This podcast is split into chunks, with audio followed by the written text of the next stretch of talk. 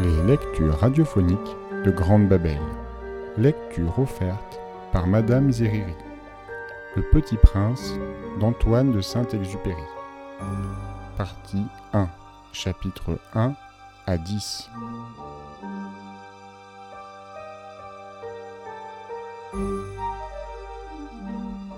Chapitre 1 Lorsque j'avais 6 ans, j'ai vu une fois une magnifique image dans un livre sur la forêt vierge qui s'appelait Histoire vécue. Ça représentait un boa qui avalait un fauve. Voilà la copie du dessin. On disait dans le livre Les serpents boas avalent leur proie tout entière sans la mâcher. Ensuite, ils ne peuvent plus bouger et ils dorment pendant les six mois de leur digestion. J'ai alors beaucoup réfléchi sur les aventures de la jungle et à mon tour, j'ai réussi, avec un crayon de couleur, à tracer mon premier dessin. Mon dessin numéro 1, il était comme ça. J'ai montré mon chef-d'œuvre aux grandes personnes et je leur ai demandé si mon dessin leur faisait peur. Elles m'ont répondu Pourquoi un chapeau ferait-il peur? Mon dessin ne représentait pas un chapeau, il représentait un serpent boa qui digérait un éléphant. J'ai alors dessiné l'intérieur du serpent boa afin que les grandes personnes puissent comprendre. Elles ont toujours besoin d'explications. Mon dessin numéro 2 était comme ça.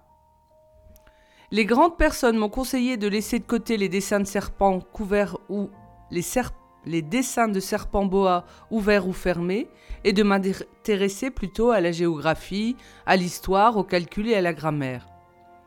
C'est ainsi que j'ai abandonné à l'âge de 6 ans une magnifique carrière de peintre. J'avais été découragé par l'insuccès de mon dessin numéro 1 et de mon dessin numéro 2. Les grandes personnes ne comprennent jamais rien toutes seules. Et c'est fatigant pour les enfants de toujours et toujours leur donner des explications. J'ai donc dû choisir un autre métier et j'ai appris à piloter des avions. J'ai volé un peu partout dans le monde. Et la géographie, c'est exact, m'a beaucoup servi. Je savais reconnaître du premier coup d'œil la Chine de l'Arizona. C'est très utile si l'on est égaré pendant la nuit. J'ai ainsi eu au cours de ma vie des tas de contacts avec des tas de gens sérieux. J'ai beaucoup vécu chez les grandes personnes. Je les ai vus de très près. Euh, ça n'a pas trop amélioré mon opinion. Quand j'en rencontrais une qui me paraissait un peu lucide, je faisais l'expérience sur elle de mon dessin numéro 1, que j'avais toujours conservé. Je voulais savoir si elle était vraiment compréhensive. Mais toujours, elle me répondait C'est un chapeau Alors je ne lui parlais ni de serpent boa, ni de forêt vierge, ni d'étoiles. Je me mettais à sa portée. Je lui parlais de bridge, de golf, de politique et de cravate. Et la grande personne était bien contente de connaître un homme aussi raisonnable. Chapitre 2 J'ai ainsi vécu seul, sans personne avec qui parler véritablement, jusqu'à une panne dans le désert du Sahara il y a six ans. Quelque chose s'était cassé dans mon moteur, et comme je n'avais avec moi ni mécanicien ni passager, je me préparais à essayer de réussir tout seul une réparation difficile. C'était pour moi une question de vie ou de mort. J'avais à peine de l'eau à boire pour huit jours. Le premier soir, je me suis donc endormi sur le sable à mille miles de toute terre habitée mille milles, pardon, de toute terre habitée. J'étais bien plus isolé qu'un naufragé sur un radeau au milieu de l'océan. Alors vous imaginez ma surprise au lever du jour, quand une drôle de petite voix m'a réveillé. Elle disait S'il vous plaît, dessine-moi un mouton. Hein? Dessine-moi un mouton. J'ai sauté sur mes pieds comme si j'avais été sauté par la foudre. J'ai bien frotté mes yeux. J'ai bien regardé et j'ai vu un petit bonhomme tout à fait extraordinaire qui me considérait gravement. Voilà le meilleur portrait que plus tard j'ai réussi à faire de lui. Mais mon dessin, bien sûr, est beaucoup moins ravissant que le modèle. Ce n'est pas ma faute. J'avais été découragé dans ma carrière de peintre par les grandes personnes à l'âge de six ans et je n'avais rien appris à dessiner, sauf les boas fermés et les boas ouverts. Je regardais donc cette apparition avec des yeux tout ronds d'étonnement. N'oubliez pas que je me trouvais à mille milles de toute région habitée. Or, mon petit bonhomme ne me semblait ni égaré, ni mort de fatigue, ni mort de faim, ni mort de soif, ni mort de peur. Il n'avait en rien l'apparence d'un enfant perdu au milieu du désert, à mille milles de toute région habitée. Quand je réussis enfin à lui parler, je lui dis Mais qu'est-ce que tu fais là? Et il me répéta alors tout doucement, comme une chose très sérieuse S'il vous plaît, dessine-moi un mouton. Quand le mystère est trop impressionnant, on n'ose pas désobéir. Aussi absurde que cela me sembla à mille milles de tous les endroits habités et en danger de mort, je sortis de ma poche une feuille de papier et un stylographe. Mais je me rappelais alors que j'avais surtout étudié la géographie, l'histoire, le calcul et la grammaire. Et je dis au petit bonhomme, un peu avec un peu de mauvaise humeur, que je ne savais pas dessiner. Il me répondit Ça ne fait rien, dessine-moi un mouton. Comme je n'avais jamais dessiné un mouton, je refis pour lui l'un des deux seuls dessins dont j'étais capable, celui du bois fermé. Et je fus stupéfait d'entendre le petit bonhomme me répondre Non, non, je ne veux pas d'un éléphant dans un boa. Un boa, c'est très dangereux, et un éléphant, c'est très encombrant. Chez moi, c'est tout petit. J'ai besoin d'un mouton. Dessine-moi un mouton. Alors j'ai dessiné. Il regarda attentivement, puis Non, celui-là est déjà très malade, fais-en un autre. Je dessinai. Mon ami sourit gentiment avec indulgence. Tu vois bien, ce n'est pas un mouton, c'est un bélier, il a des cornes. Je refis donc encore mon dessin, mais il fut refusé comme les précédents. Celui-là est trop vieux, je veux un mouton qui vive longtemps. Alors, faute de patience, comme j'avais hâte de commencer le démontage de mon moteur, je griffonnai ce dessin-ci, et je lançai. Ça, c'est la caisse. Le mouton que tu veux est dedans. Mais je fus bien surpris de voir s'illuminer le visage de mon jeune juge. C'est tout à fait comme ça que je le voulais. Crois-tu qu'il faille beaucoup d'herbe à ce mouton? Pourquoi? Parce que chez moi c'est tout petit. Ça suffira sûrement, je t'ai donné un tout petit mouton. Il pencha la tête vers le dessin. Pas si petit que ça. Tiens, il s'est endormi. Et c'est ainsi que je fis la connaissance du petit prince. Chapitre 3 Il me fallut longtemps pour comprendre d'où il venait. Le petit prince, qui me posait beaucoup de questions, ne, ne semblait jamais entendre les miennes. Ce sont des mots prononcés par hasard qui, peu à peu, m'ont tout révélé. Ainsi, quand il aperçut pour la première fois mon avion, je ne dessinerai pas mon avion, c'est un dessin beaucoup trop compliqué pour moi. Il me demanda Qu'est-ce que c'est que cette chose-là? Ce n'est pas une chose, ça vole, c'est un avion, c'est mon avion. Et j'étais fier de lui apprendre que je volais. Alors il s'écria Comment? Tu es tombé du ciel? Oui, fis-je modestement. Ah, ça, c'est drôle Et le petit prince eut un très joli éclat de rire qui m'irrita beaucoup. Je désire que l'on prenne mes malheurs au sérieux. Puis il ajouta Alors toi aussi, tu viens du ciel? De quelle planète es-tu? J'entrevis aussitôt une lueur dans le mystère de sa présence, et j'interrogeai brusquement Tu viens donc d'une autre planète? Mais il ne me répondit pas. Il hochait la tête doucement tout en regardant mon avion. C'est vrai que là-dessus, tu ne peux pas venir de bien loin. Et il s'enfonça dans une rêverie qui dura longtemps. Puis, sortant mon mouton de sa poche, il se plongea dans la contemplation de son trésor. Vous imaginez combien j'avais pu être intrigué par cette demi-confidence sur les autres planètes.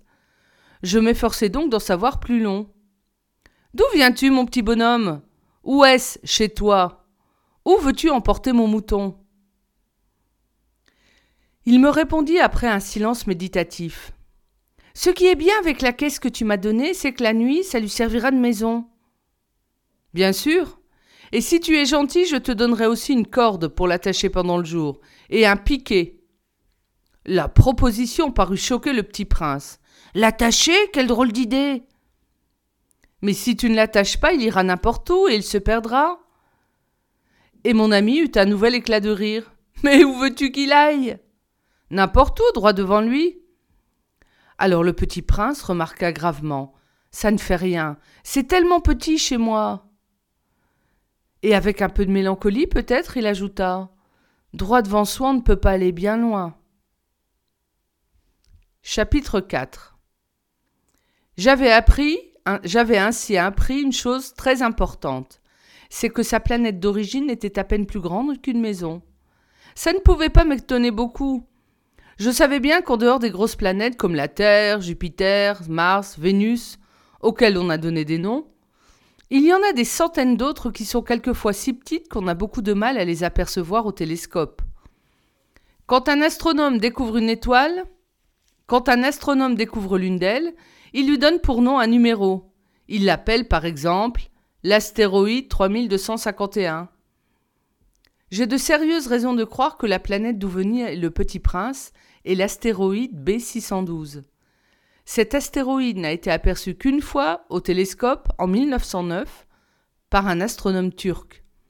Il avait fait alors une grande démonstration de sa découverte à un congrès international d'astronomie. Mais personne ne l'avait cru à cause de son costume. Les grandes personnes sont comme ça. Heureusement pour la réputation de l'astéroïde B612, un dictateur turc imposa à son peuple, sous peine de mort, de s'habiller à l'européenne. L'astronome refit sa démonstration en 1920, dans un habit très élégant, et cette fois-ci, tout le monde fut de son avis. Si je vous ai raconté ces détails sur l'astéroïde B612 et si je vous ai confié son numéro, c'est à cause des grandes personnes. Les grandes personnes aiment les chiffres. Quand vous leur parlez d'un nouvel ami, elles ne vous questionnent jamais sur l'essentiel. Elles ne vous disent jamais quel est le son de sa voix, quels sont les jeux qu'il préfère, est-ce qu'il collectionne les papillons? Elles vous demandent quel âge a-t-il Combien a-t-il de frères? Combien pèse-t-il? Combien gagne son père? Alors seulement elles croient le connaître. Si vous dites aux grandes personnes J'ai vu une belle maison en briques roses avec des géraniums aux fenêtres et des colombes sur le toit, elles ne parviennent pas à s'imaginer cette maison. Il faut leur dire J'ai vu une maison de cent mille francs. Alors elles s'écrient oh, Comme c'est joli Ainsi, si vous leur dites La preuve que le petit prince a existé, c'est qu'il était ravissant, qu'il riait et qu'il voulait un mouton. Quand on veut un mouton, c'est la preuve qu'on existe. Elles hausseront les épaules et vous traiteront d'enfant. Mais si vous leur dites La planète d'où il venait est l'astéroïde B612, alors elles seront convaincues, et elles vous laisseront tranquille avec leurs questions. Elles sont comme ça. Il ne faut pas leur en vouloir. Les enfants doivent être très indulgents envers les grandes personnes. Mais bien sûr, nous qui comprenons la vie, nous nous moquons bien des numéros. J'aurais aimé commencer cette histoire à la façon des contes de fées. J'aurais aimé dire Il était une fois un petit prince qui habitait une planète à peine plus grande que lui et qui avait besoin d'un ami. Pour ceux qui comprennent la vie, ça aurait eu l'air beaucoup plus vrai. Car je n'aime pas qu'on lise mon livre à la légère. J'éprouve tant de chagrin à raconter ces souvenirs. Il y a six ans déjà que mon ami s'en est allé avec son mouton. Si j'essaie ici de le décrire, c'est afin de ne pas l'oublier. C'est triste d'oublier un ami. Tout le monde n'a pas eu un ami. Et je puis devenir comme les grandes personnes qui ne s'intéressent plus qu'aux chiffres. C'est donc pour ça encore que j'ai acheté une boîte de couleurs et des crayons. C'est dur de se remettre au dessin à mon âge, quand on n'a jamais fait d'autres tentatives que celle d'un boa fermé et celle d'un boa ouvert à l'âge de six ans. J'essaierai bien sûr de faire des portraits le plus ressemblants possible. Mais je ne suis pas tout à fait certain de réussir. Un dessin va et l'autre ne ressemble plus. Je me trompe un peu aussi sur la taille. Ici le petit prince est trop grand, là il est trop petit. J'hésite aussi sur la couleur de son costume. Alors je tâtonne comme ci et comme ça, tant bien que mal. Je me tromperai enfin sur certains détails plus importants, mais ça il faudra me le pardonner. Mon ami ne me donnait jamais d'explication. Il me croyait peut-être semblable à lui. Mais moi, malheureusement, je ne sais pas voir les moutons à travers les caisses. Je suis peut-être un peu comme les grandes personnes. J'ai dû vieillir. Chapitre 5 chaque jour, j'apprenais quelque chose sur la planète, sur le départ, sur le voyage. Ça venait tout doucement, au hasard des réflexions. C'est ainsi que le troisième jour, je connus le drame des baobabs. Cette fois encore, ce fut grâce aux moutons, car brusquement le petit prince m'interrogea comme pris d'un goût de doute grave. C'est vrai, n'est-ce pas, que les moutons mangent les arbustes Oui, c'est vrai. Ah, je suis content. Je ne compris pas pourquoi il était si important que les moutons mangeassent les arbustes. Mais le petit prince ajouta Par conséquent, ils mangent aussi les baobabs. Je fis remarquer au petit prince que les baobabs ne sont pas des arbustes, mais des arbres grands comme des églises, et que, et que si même il emportait avec lui tout un troupeau d'éléphants, ce troupeau ne viendrait pas à bout d'un seul baobab. L'idée du troupeau d'éléphants fit rire le petit prince. Il faudrait les mettre les uns sur les autres. Mais il remarqua avec sagesse Les baobabs, avant de grandir, ça commence par être petit. C'est exact, mais pourquoi veux-tu que tes moutons mangent les petits baobabs? Il me répondit Bah voyons Comme s'il s'agissait là d'une évidence. Et il me fallut un grand effort d'intelligence pour comprendre à moi seul ce problème. Et en effet, sur la planète du Petit Prince, il y avait, comme sur toutes les planètes, de bonnes herbes et de mauvaises herbes. Par conséquent, de bonnes graines, de bonnes herbes, et de mauvaises graines, de mauvaises herbes. Mais les graines sont invisibles, elles dorment dans le secret de la terre jusqu'à ce qu'il prenne fantaisie à l'une d'elles de se réveiller. Alors, elles s'étirent et poussent d'abord timidement vers le soleil une ravissante petite brindille inoffensive. S'il s'agit d'une brindille de radis ou de rosier, on peut la laisser pousser comme elle veut. Mais s'il s'agit d'une mauvaise plante, il faut arracher la plante aussitôt, dès qu'on a su la reconnaître. Or, il y avait des graines terribles sur la planète du petit prince. C'étaient les graines de baobab. Le sol de la planète en était infesté. Or, un baobab, si l'on s'y prend trop tard, on ne peut jamais plus s'en débarrasser. Il encombre toute la planète. Il la perfore de ses racines. Et si la planète est trop petite et si les baobabs sont trop nombreux, ils la font éclater. C'est une question de discipline, me disait plus tard le petit prince. Quand on a terminé sa toilette du matin, il faut faire soigneusement la toilette de la planète. Il faut s'astreindre régulièrement à arracher les baobabs dès qu'on les distingue, d'avec les rosiers, auxquels ils ressemblent beaucoup quand ils sont très jeunes. C'est un travail très ennuyeux, mais très facile. Un jour, il me conseilla de m'appliquer à réussir un beau dessin pour bien faire entrer ça dans la tête des enfants de chez moi. S'ils voyagent un jour, me disait-il, ça pourra leur servir. Il est quelquefois sans inconvénient de remettre à plus tard son travail. Mais s'il s'agit des baobabs, c'est toujours une catastrophe. J'ai connu une planète habitée par un paresseux. Il avait négligé trois arbustes. Et sur les indications du petit prince, j'ai dessiné cette planète-là. Je n'aime guère prendre le ton d'un moraliste. Mais le danger des baobabs est si peu connu et les risques courus par celui qui s'égarerait dans un astéroïde sont si considérables que pour une fois je fais exception en ma réserve. Je dis Enfants, faites attention aux baobabs. C'est pour avertir mes amis d'un danger qu'ils frôlaient depuis longtemps, comme moi-même sans le connaître, que j'ai tant travaillé ce dessin-là. La leçon que je donnais en valait la peine. Vous vous demanderez peut-être pourquoi n'y a-t-il pas dans ce livre d'autres dessins aussi grandioses que le dessin des baobabs? La réponse est bien simple. J'ai essayé, mais je n'ai pas pu réussir. Quand j'ai dessiné les baobabs, j'ai été animé par le sentiment de l'urgence. Chapitre 6 Ah, petit prince, j'ai compris peu à peu ainsi ta petite vie mélancolique. Tu n'avais eu longtemps pour distraction que la douceur des couchers de soleil. J'ai appris ce détail nouveau le quatrième jour au matin quand tu m'as dit J'aime bien les couchers de soleil. Allons voir un coucher de soleil. Mais il faut attendre. Attendre quoi? Attendre que le soleil se couche. Tu as eu l'air très surpris d'abord, puis tu as ri de toi-même. Et tu m'as dit Je me crois toujours chez moi. En effet, quand il est midi aux États-Unis le soleil, tout le monde le sait, se couche sur la France. Il suffirait de pouvoir aller en France en une minute pour assister au coucher de soleil. Malheureusement, la France est bien trop éloignée.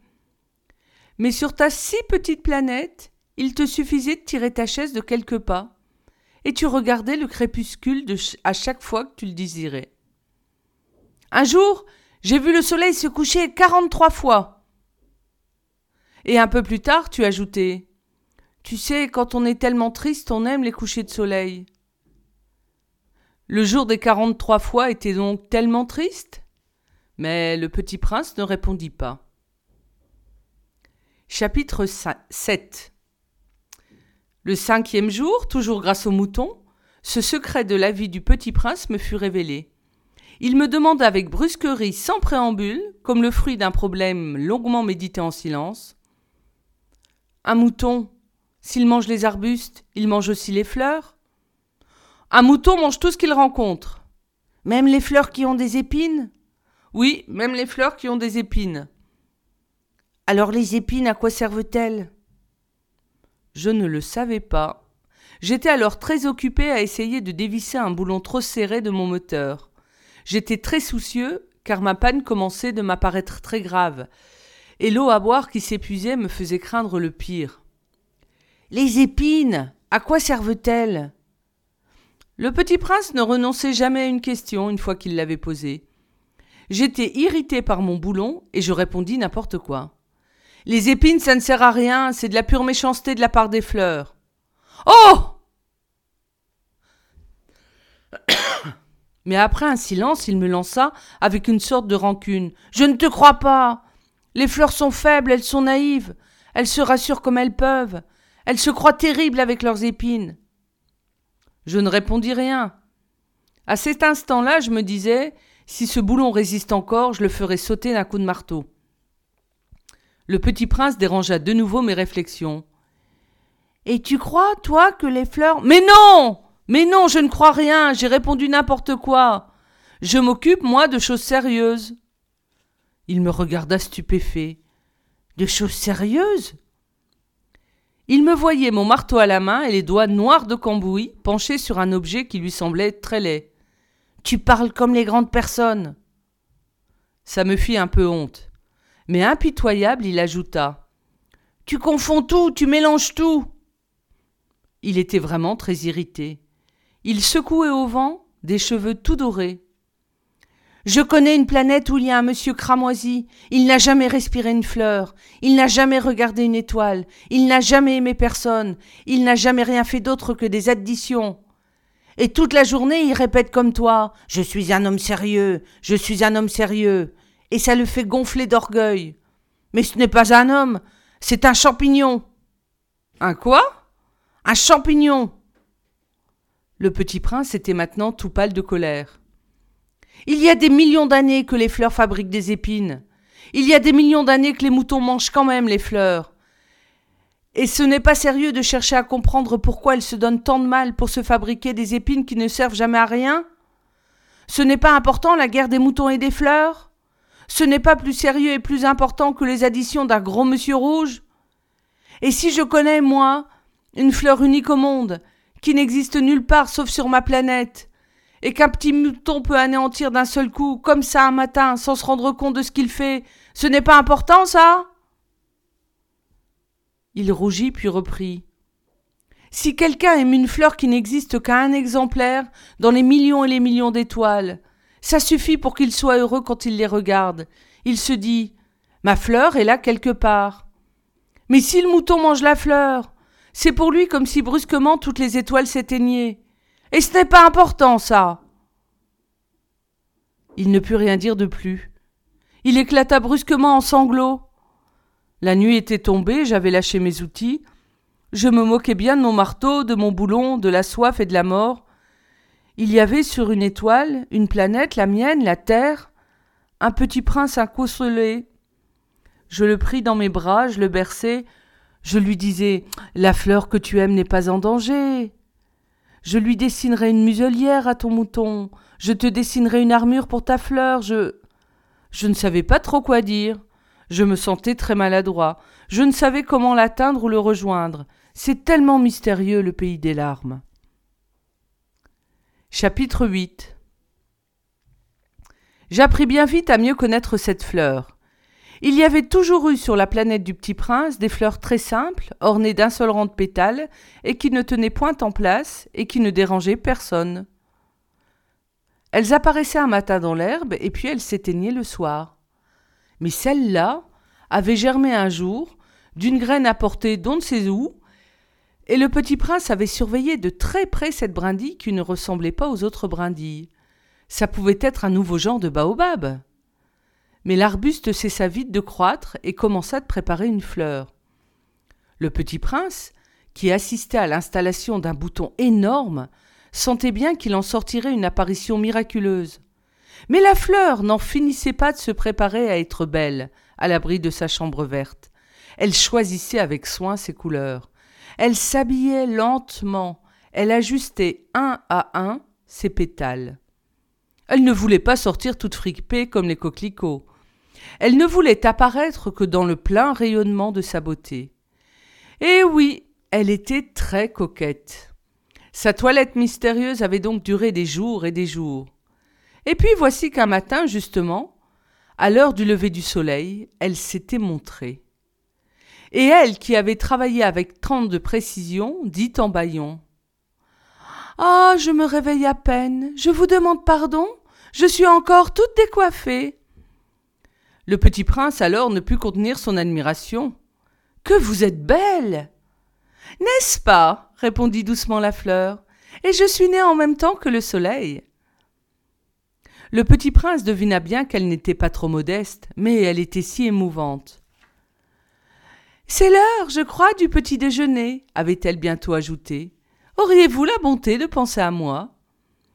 Et le petit prince, tout confus, ayant été chercher un arrosoir d'eau fraîche, avait servi la fleur. Ainsi l'avait-elle bien vite tourmentée par sa vanité un peu ombrageuse. Un jour, par exemple, parlant de ses quatre épines, elle avait dit au petit prince Ils peuvent venir, les tigres, avec leurs griffes. Il n'y a pas de tigres sur ma planète, avait objecté le petit prince. Et puis les tigres ne mangent pas l'herbe. Je ne suis pas une herbe, avait doucement répondu la fleur. Pardonnez-moi, je ne crains rien des tigres, mais j'ai horreur des courants d'air. Vous n'auriez pas un paravent Horreur des courants d'air. Ce n'est pas de chance pour une plante, avait remarqué le petit prince. Cette fleur est bien compliquée. Le soir, vous me mettrez sous globe. Il fait très froid chez vous. C'est mal installé, là d'où je viens. Mais elle s'était interrompue. Elle était venue sous forme de graine. Elle n'avait rien pu connaître des autres mondes. Humiliée de s'être laissée surprendre à préparer un mensonge aussi naïf, elle avait toussé deux ou trois fois pour mettre le petit prince dans son tort. ah, ce paravent? J'allais le chercher, mais vous me parliez. Alors elle avait forcé sa toux pour lui infliger quand même des remords. Ainsi le petit prince, malgré la bonne volonté de son amour, avait vite douté d'elle. Il avait pris au sérieux des mots sans importance et était devenu très malheureux. J'aurais dû me ne pas l'écouter, me confia-t-il un jour. Il ne faut jamais écouter les fleurs. Il faut les regarder et les respirer. La mienne embaumait ma planète, mais je ne savais pas m'en réjouir. Cette histoire de griffes qui m'avait tellement agacé eût dû m'attendrir. Il me confia encore. Je n'ai alors rien su comprendre. J'aurais dû la juger sur les actes et non sur les mots. Elle m'embaumait et m'éclairait. Je n'aurais jamais dû m'enfuir. J'aurais dû deviner sa tendresse derrière ses pauvres ruses. Les fleurs sont si contradictoires, mais j'étais trop jeune pour savoir l'aimer. Chapitre 9 Je crois qu'il profita pour son évasion d'une migration d'oiseaux sauvages. Au matin du départ, il mit sa planète bien en ordre. Il ramona soigneusement ses volcans d'activité. Il possédait deux volcans d'activité. Et c'était bien commode pour faire chauffer le petit déjeuner du matin. Il possédait aussi un volcan éteint, mais comme il disait, on ne sait jamais.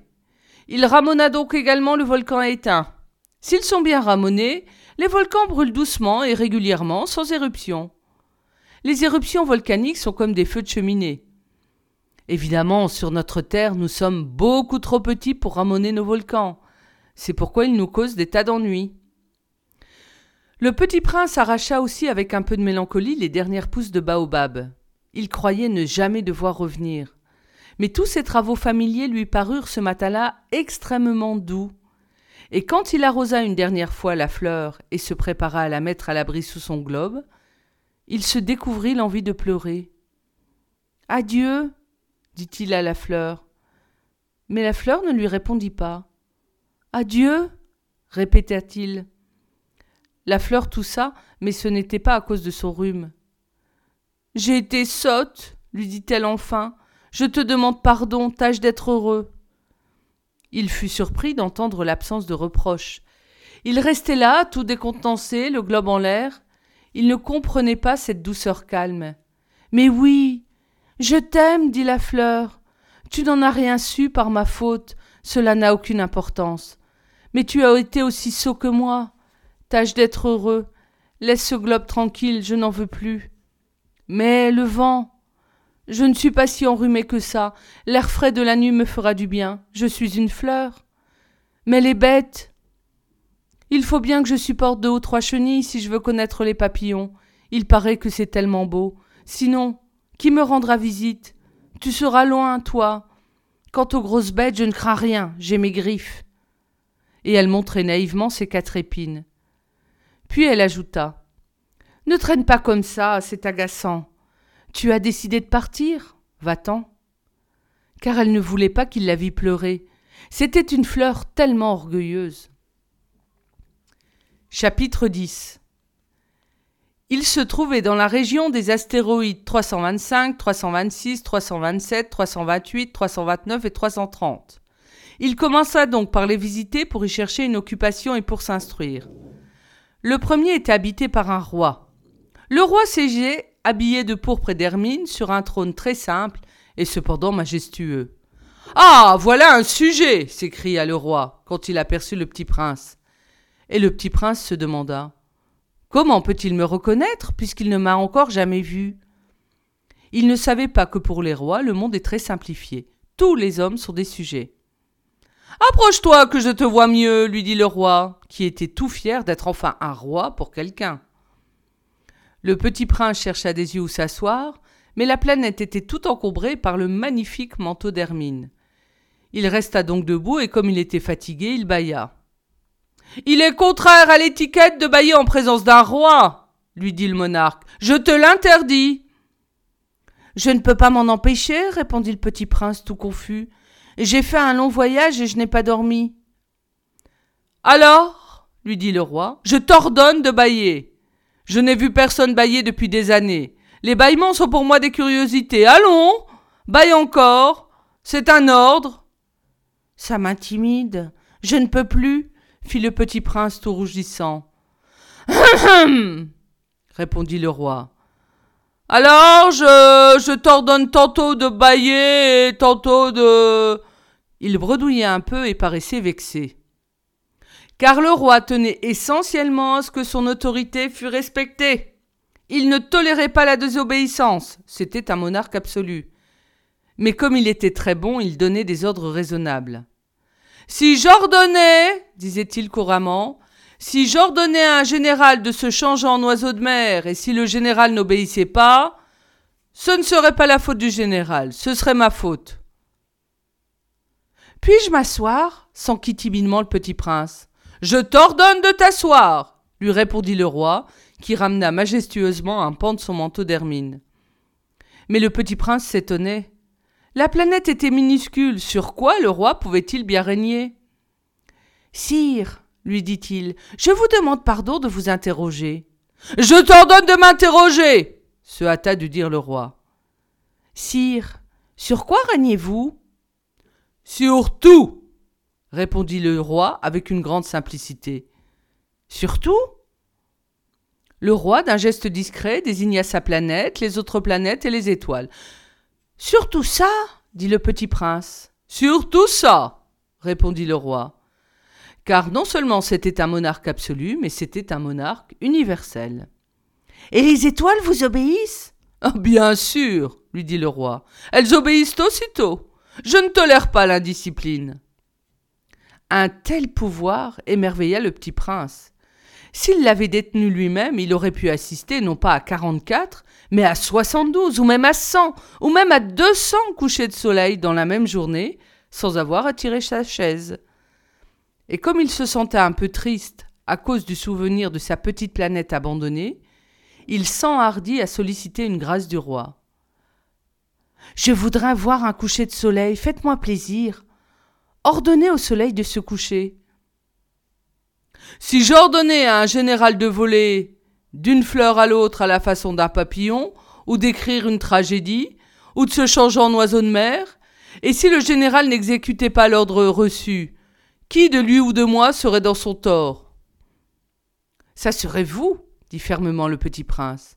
Exact. Il faut exiger de chacun ce que, que chacun peut donner, reprit le roi. L'autorité repose d'abord sur la raison.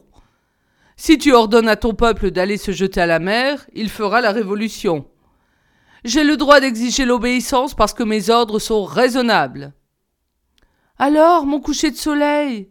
rappela le petit prince qui jamais n'oubliait une question une fois qu'il l'avait posée. Ton coucher de soleil, tu l'auras, je l'exigerai. Mais j'attendrai dans ma science du gouvernement que les conditions soient favorables. Quand sera-t-il? s'informa le petit prince. Lui répondit le roi qui consulta d'abord un grand calendrier. Ce sera vers vers. Ce sera ce soir vers sept heures quarante, et tu verras comme je suis bien obéi. Le petit prince bâilla. Il regrettait son coucher de soleil manqué, et puis il s'ennuyait déjà un peu. Je n'ai plus rien à faire ici, dit-il au roi. Je vais repartir.